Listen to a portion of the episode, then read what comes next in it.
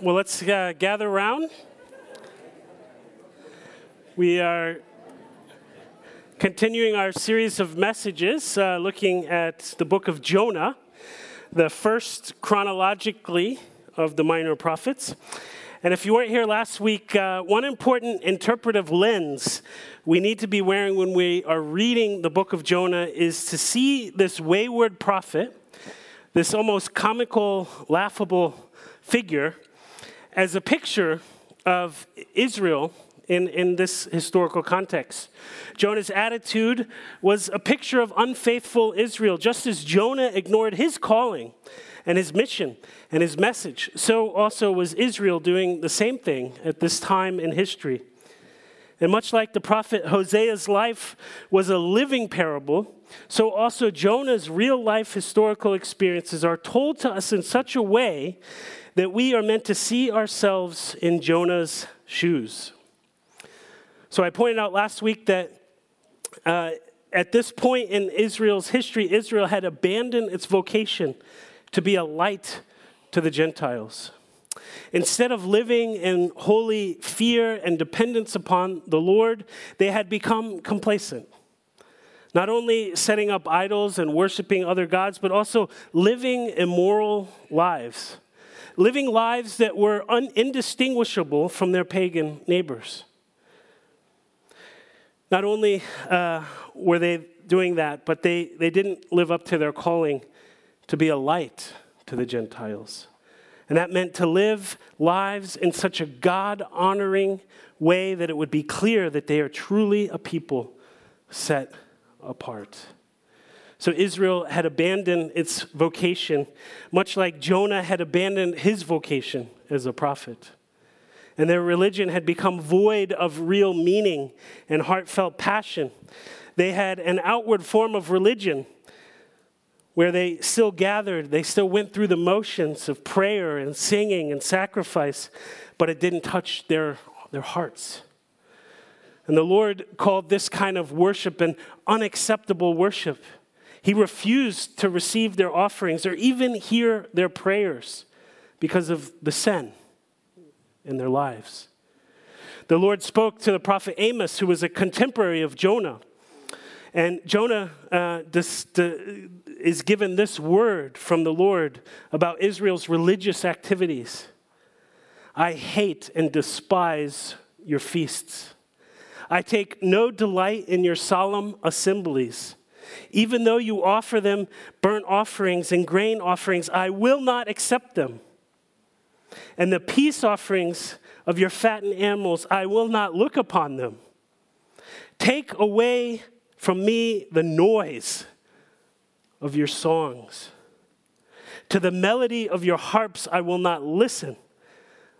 Let justice roll down like waters and righteousness like an ever flowing stream.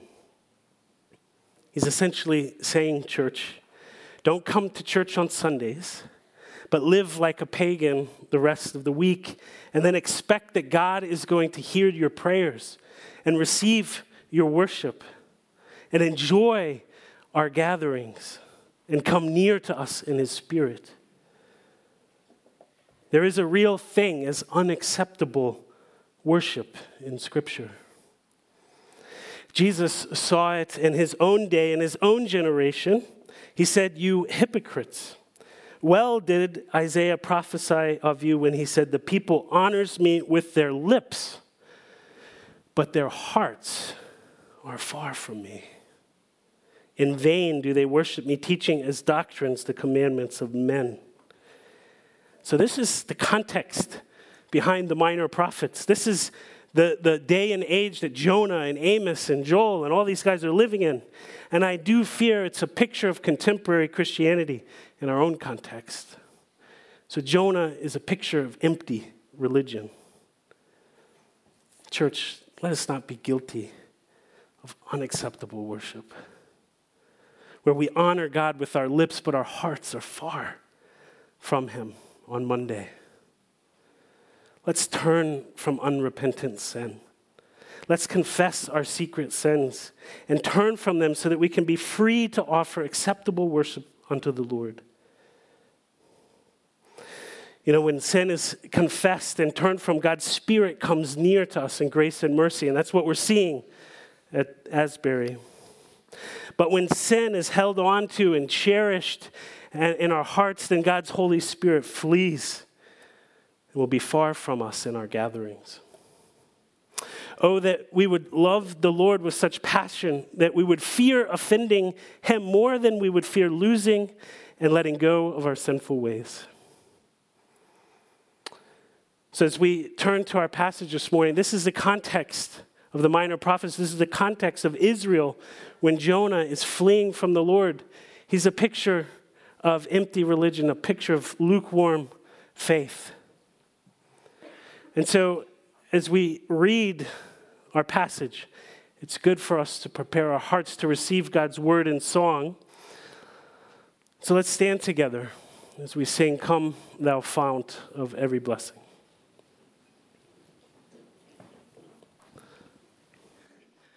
Come, thou fount of every blessing, to my heart to sing thy praise. Streams of mercy never ceasing, call for songs of loudest praise. Teach me some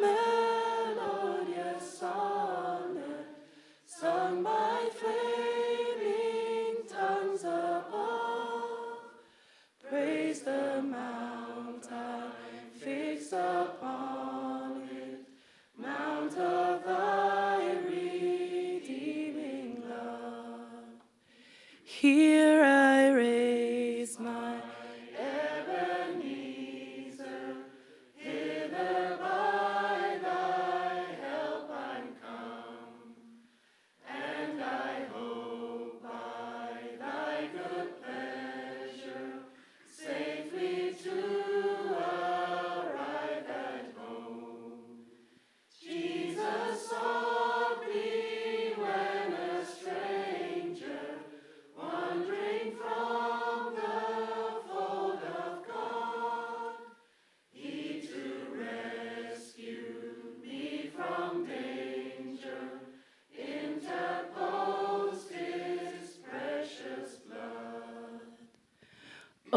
Oh, to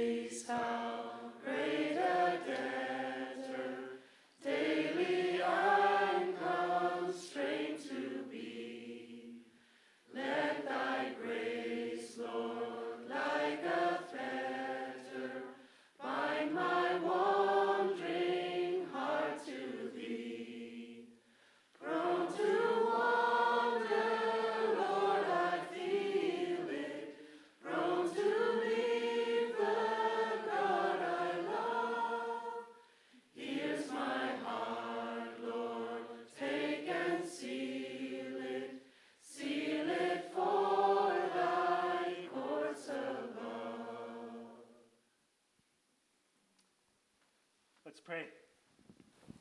Dear Heavenly Father, as we come to your word this morning, we pray indeed that we come to the word that it is a fount of blessing, overflowing with words of truth and words of life. So may your spirit fall and rest on us now in the exposition of your word. Change our hearts, convict us of sin, encourage the discouraged, and bring low the prideful. We pray this all in Jesus' name. Amen. So we're going to pick up uh, where we left off last week in verse 4.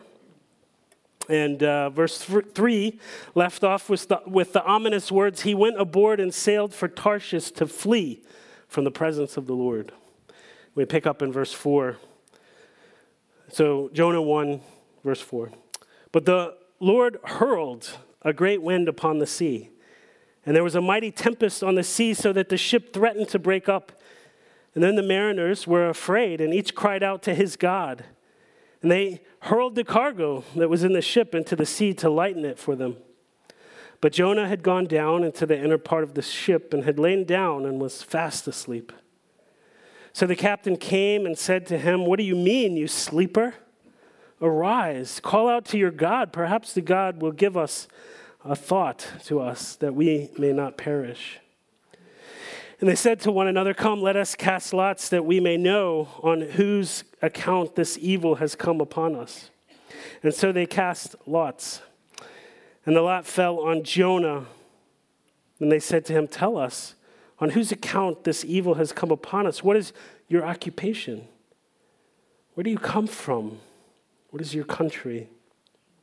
And of what people are you? They said to them, I, I am a Hebrew, and I fear the Lord, the God of heaven, who made the sea and the dry land. And then the men were exceedingly afraid and said to him, What is this that you have done? For the men knew that he was fleeing from the presence of the Lord because he had told them. Then he said to him, What shall then they said to him, What shall we do to you that the sea may quiet down for us? For the sea grew more and more tempestuous. And he said to them, Pick me up and hurl me into the sea. Then the sea will quiet down for you, for I know it is because of me that this great tempest has come upon you. Nevertheless, the men rowed hard to get back to dry land, but they could not, for the sea grew more and more tempestuous against them. Therefore, they called out to the Lord, O Lord, let us not perish for this man's life, and lay not on us innocent blood for you. O Lord, have done as it pleased you. And so they picked up Jonah, hurled him into the sea, and the sea ceased from its raging. Then the men feared the Lord exceedingly, and they offered a sacrifice to the Lord and made vows. the word of the Lord. So Jonah is on the run. We all know the folly of running from God, right? We can't do it. God's omnipresent, which means he's everywhere. So, from the opening verses, we're told two times that Jonah is attempting to flee from the presence of the Lord. And, and just invites us to laugh at this prophet. David wrote long ago in Psalm 139 Where shall I go from your spirit? Or where shall I flee from your presence? If I ascend to heaven, you are there. If I make my bed in Sheol, you are there. If I take the wings of the morning and dwell in the uttermost parts of the sea, even there your hand shall lead me, and your right hand shall hold me. And indeed, we see from our passage that the Lord does lead and hold Jonah as God's sovereign hand directs this narrative. God chose Jonah for a reason. And so we're going to break down this passage into four parts. Verses four to five, we're, we're going to read that sin invites God's judgment. In verses six to eight, we'll see that Jonah is rebuked by the pagans.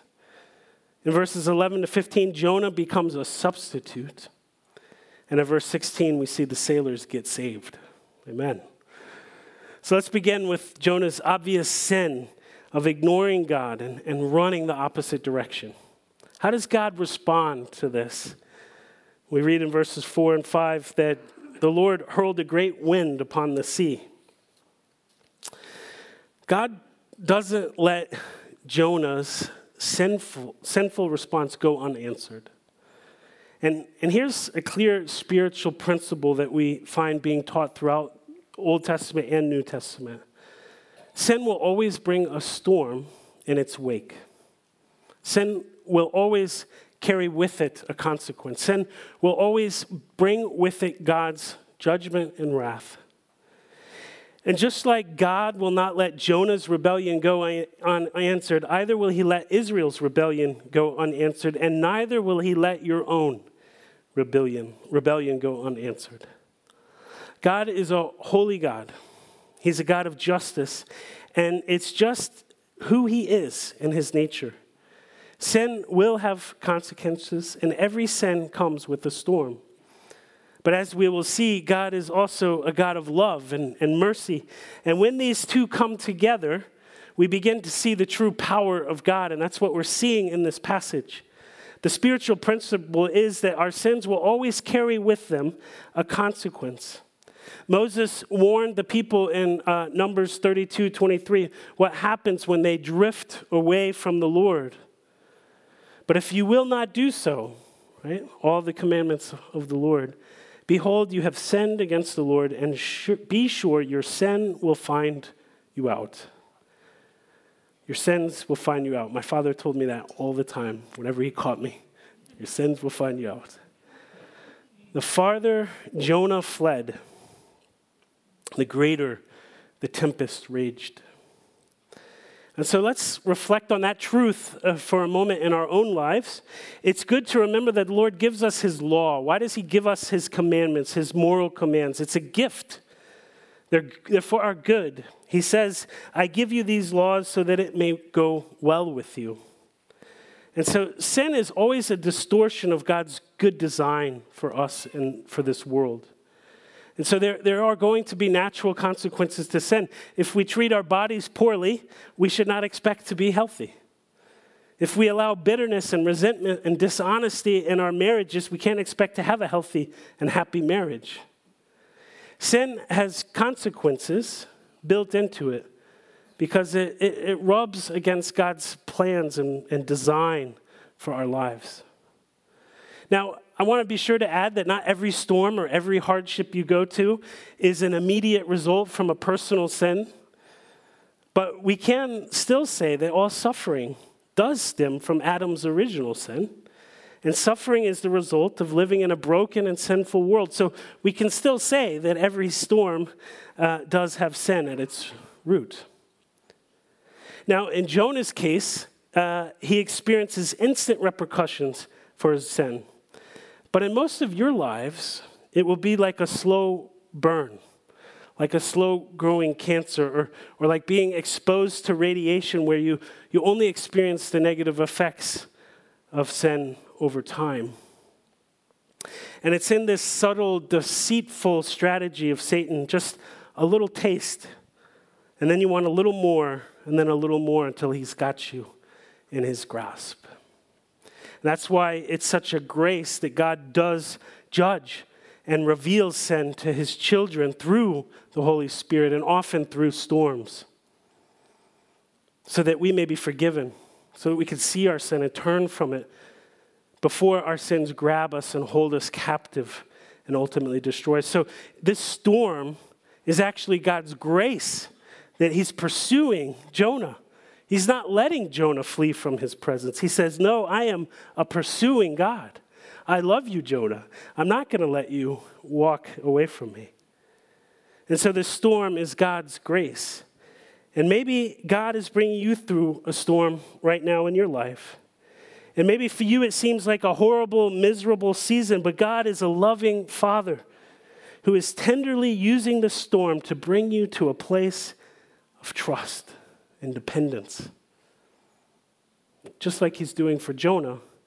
In our storms, when we're, we're really going through these seasons of anguish, God is going to be your rock.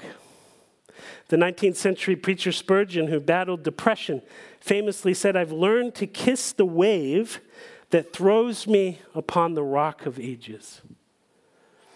So let us also learn to cherish these seasons of refining and discipline that come from a loving Father who would rather see us suffer temporarily than bear the eternal consequences of unrepentant sin. So, the first point is that, that sin will always bring a storm in tow, but God will always use that storm as a beautiful demonstration of his grace and mercy, just like it is for Jonah. So let's return to Jonah and see how the pagan captain and sailors respond to Jonah's behavior. So the captain came and said to him, What do you mean, you sleeper? Like, what are you doing? Arise, call out to your God. Perhaps the God will give us thought to us and we may not perish. And they said to one another, Come, let us cast lots so that we may know on whose account this evil has come upon us. So they cast lots, and the lot fell on Jonah. Then they said to him, Tell us on whose account this evil has come upon us. What is your occupation?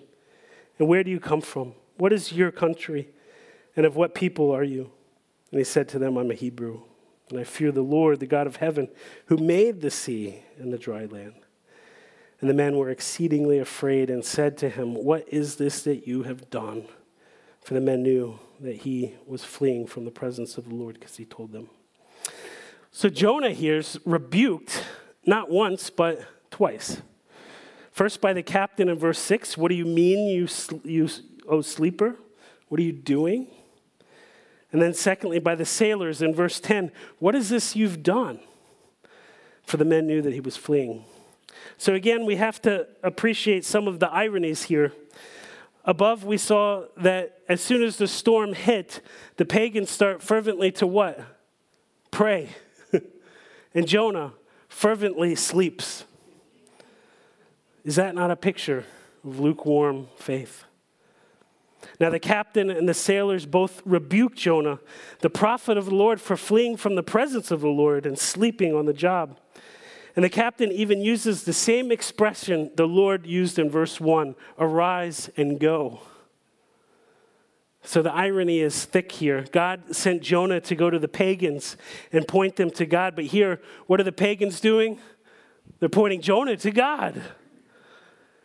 And pregnant within these verses are identity questions. Look at verse 8 What's your vocation?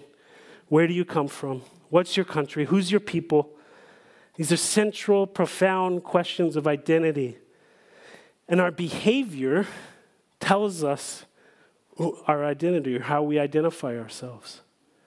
And so, the implication of these questions, the implication is that Jonah is not living up to his true identity. He's not living up to his vocation. And so, if Jonah is a picture of backsliding Israel, then we have to sense the heaviness of these identity questions here because there's some heavy criticism falling on Israel in this passage. Israel, who are you? What's your vocation? Where do you come from? What's your name? What's your country? Jonah was fleeing the presence of the Lord, sleeping while God's judgment was falling all around him. Jonah knows the way of salvation. He knows the God to whom they should pray, yet he resists, he flees to, and refuses to point them to the Lord alone who could save them. He doesn't care about them, much less himself. And so this isn't just an indictment on Israel, it's an indictment of the church today. Church, who are you? Where are you from? What's your vocation? You're the bride of Christ. You're purchased by the blood of Jesus. You're not your own. You are to be salt and light in this world. Many of us are sleeping on the job. We're running from our calling and our vocation, living lives that are indistinguishable from our pagan neighbors. And Jonah is putting up a mirror to Israel, to our own eyes, and asking, Who are you? What's your job here? Who saved you? Who made you? Who gave you new life? And you're asleep. What do you mean, O sleeper? Arise, call out to your God. So the sailors are, are basically asking Jonah, hey, why didn't you tell us where to go for salvation? Imagine one day we stand before Jesus in judgment and he's separating the sheep and the goats. He's separating those who would be eternally saved and from those who will eternally suffer in hell and you see your colleagues, your friends, your family being sent off, and they look at you and say, Why didn't you tell me? That's what Jonah is experiencing at this moment the fearful, terrified look of the sailors asking Jonah, rebuking Jonah in the midst of the storm and saying, Why didn't you tell us? Jonah was asleep in the hull, and I fear that many Christians have joined Jonah in that dangerous slumber. We know the way of salvation. We know on whom they can call, but we're asleep. Spurgeon, again, I'm reading a biography. Um, Spurgeon says Jonah was asleep amid all the confusion and noise. And oh, Christian man, for you to be indifferent to all that is going on in the world, such as this for you to be negligent of God's work in such a time as this, it's just strange. The devil alone is making noise enough to wake all the Jonahs if they want only to awake. All around us, there's a tumult and a storm, yet some professing Christians are able, like Jonah, to go to sleep in the side of a ship. Let's not be like Jonah. Wake up. Wake up, sleeper. Rise from the dead, and Christ will shine upon you. Wake up, church. Wake up. The second point this morning is that Jonah is rebuked by the very people God sent Jonah to save.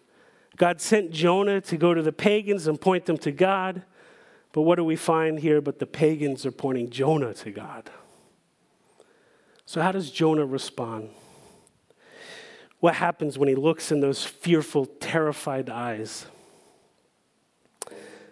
Then they said to him, What shall we do to you that the sea may quiet down? For the sea grew more and more tempestuous, and he said to them, Pick me up and hurl me into the sea. Then the sea will quiet down for you. For I know it is because of me that this great tempest has come upon you. Nevertheless, the men rowed hard to get back to dry land, but they could not, for the sea grew more and more tempestuous against them. Therefore, they called out to the Lord, O Lord, let us not perish for this man's life, and lay not on us innocent blood, for you, O Lord, have done as it pleased you. So they picked Jonah up, hurled him into the sea, and the sea ceased from its raging. First off, I want you to see another interesting contrast between Jonah and the sailors. Jonah knew where to find salvation, while the sailors were terrified and scared, throwing off cargo. And Jonah could care less, and he went down and slept. Now, contrast that with Jonah confessing his sin to the sailors, and what do they do? They extended mercy and grace to him, and then they do all they can to preserve Jonah's life. Nevertheless, the men rowed hard to get back to dry land. But at the end of the day, Jonah had to be cast into the sea in order for the tempest to stop. So Jonah had to bear the brunt of God's wrath so that the sailors could be saved. Stop and reflect on that for a second. Jonah had to bear the brunt of God's wrath so that the sailors could be saved. Now, we don't know Jonah's motives, why he said, Throw me into the ocean. We don't know if he really repented and wanted to save the sailors. We don't know if he was just tired of running from God and knew that that was his only option. It could have been that he'd just do about anything rather than go to Nineveh.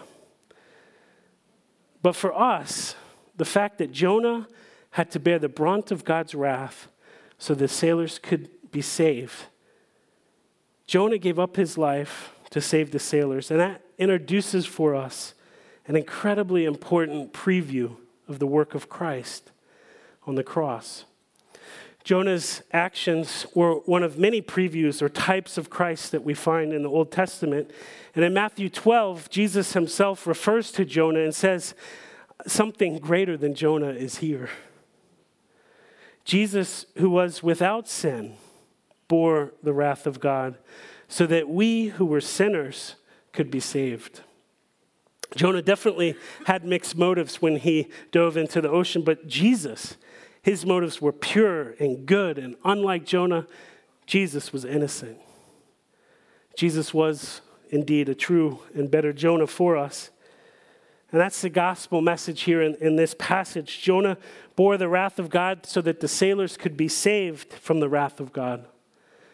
Jesus went to the cross and he, he redirected God's holy wrath away from you and onto himself fully and squarely the guilt of your sin, the shame of your sin, the consequences of your sin all fell on Christ on the cross. And as Jonah dove into the waters of God's righteous wrath, Jesus submerged himself into our sin and allowed God's holy wrath to be poured out on him in our place as our substitute so that we might approach God without guilt, without shame, and because of Jesus, we can confidently, boldly come before the throne of the Almighty. And He considered us pure and blameless, a faithful son, a faithful daughter, although we were not. What a beautiful truth to ponder. You know, when we stand before God, we have to give an account of our life. And, and this one short life we've been given, we cannot at the end stand before a pure and holy God and point to our good deeds or our charity work or our pious prayers. These are not going to save you. Because the question is not how good are you? As if that mattered how good you think you are, or if you think you're more good than bad. The question is going to be are you completely without sin? Are you totally pure? Are you totally blameless, totally spotless? Because that's what it takes to stand before a holy God. Thanks be to God, we have a substitute, and his name is Jesus and he offers us forgiveness, atonement, his purity, his good standing before the Father. What a Savior, what a message. So, how can we respond to this wonderful work of grace and mercy? Well, don't look to Jonah. Let's see how the sailors respond. So they picked up Jonah, hurled him into the sea, and the sea ceased from its raging. Then the men feared the Lord exceedingly, and they offered a sacrifice to the Lord and made vows. The moment Jonah absorbed that wrath of God, the sea ceased from its raging, and the sailors experienced peaceful, tranquil waters. And as a result, they feared the Lord exceedingly because they had seen what? His power. And they beheld his wrath. They felt his fury, but they also experienced the mercy and grace of a substitute. And that's exactly what happens when you receive Christ in your life. He, he redirects the wrath of God that should be on you onto Him, and the seas that are raging in your heart will cease. And you'll experience the peace of God that will bring your heart to rest. And this fear that they have, this exceeding fear, is an odd mix of, of fear of the real wrath of God we should fear the wrath of God. But it's also a fear of awe and ex- as they experience the mercy and, and grace of God. So if you don't know this peace, if you don't know this, this beautifully complex fear of the Lord that is both a, a real fear but also an awe of how generous He is despite your sin, then I want to invite you to come it can only be found in Jesus. Confess your sins, turn from them, and Christ will run towards you. After the service today, we'll have our prayer team, which um, just happened to, to come up in January, that we now have a prayer team. So there'll be four, two women, two men here after the service to pray for you. Come sit on this front row, and we can minister to you. Whatever it is. You don't have to just give your life to Christ. You can pray for a spiritual renewal in your heart. Maybe there's a sin that you want to confess or uh, a struggle in your life. We'd be happy to minister to you in that way. So, church, as we close this passage, let's not miss the message of Jonah to us and to the contemporary church. If you are an ancient Israelite and you're reading this passage for the first time, you're reading it thinking the Israelites are special, we're worthy, we even deserve God's mercy and protection. And it's the sailors who are the wicked ones who deserve God's judgment. And so, reading Jonah, it would have turned your world upside down. The person you would have identified with most would have, in the story, would have been the prophet of Israel, who experiences the judgment of God. And while those that you think are the most deserving of judgment receive the mercy and grace of God. And so Jonah flips the script. And it's meant to rub you the wrong way. It's meant to make you uncomfortable. It's meant to have you look in the mirror. And it's meant to be a warning to lukewarm and black, backsliding, faithful, unfaithful people. But it's also an invitation. It's an invitation to show you the heart of God who loves all people. And it gives him pleasure to show mercy and grace It's in his nature to lavish upon us undeserved, unmerited favor through Jesus Christ. This Wednesday, we're going to begin a kind of church wide time of prayer and fasting. Uh, Wednesday is the beginning of Lent, uh, representing the 40 days uh, leading up to Easter. And it'll culminate on Friday evening with our worship and prayer evening um, this Friday at 7:30. So I just there's some we want to have a 24-hour chain of prayer for these three days. Um, there's a lot of slots left, so please take take time after the service to fill out so that we can have a continuous chain. Otherwise, a few faithful are going to be really tired next weekend. Um, but also use this week to, like the sailors, they made vows to the Lord. They, they put it all on the altar. Use this week to, to recommit your life to Christ, to, to really ask the Lord to show you areas in your life that you need to turn from, that you need to repent of. Maybe there's some idols that you just need to tear down in your heart. And let this season of Lent be a time of refining in, in your life and in our church. You know, like these sailors, we, we can, can use this time to be a time of renewal and recommitment to the Lord. Let the students of Asbury minister to you and inspire your own heart towards renewal and revival.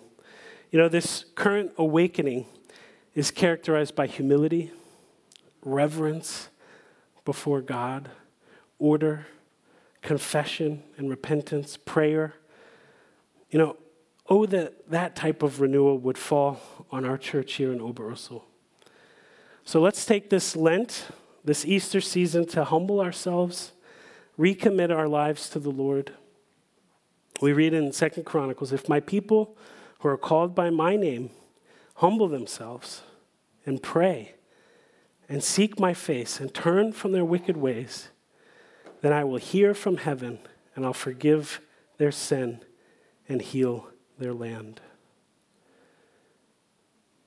Don't be fall for the folly of thinking that you don't have sin in your life. Take this time to fall before the Lord, lay it on the altar, and recommit your life to Christ. Let's pray.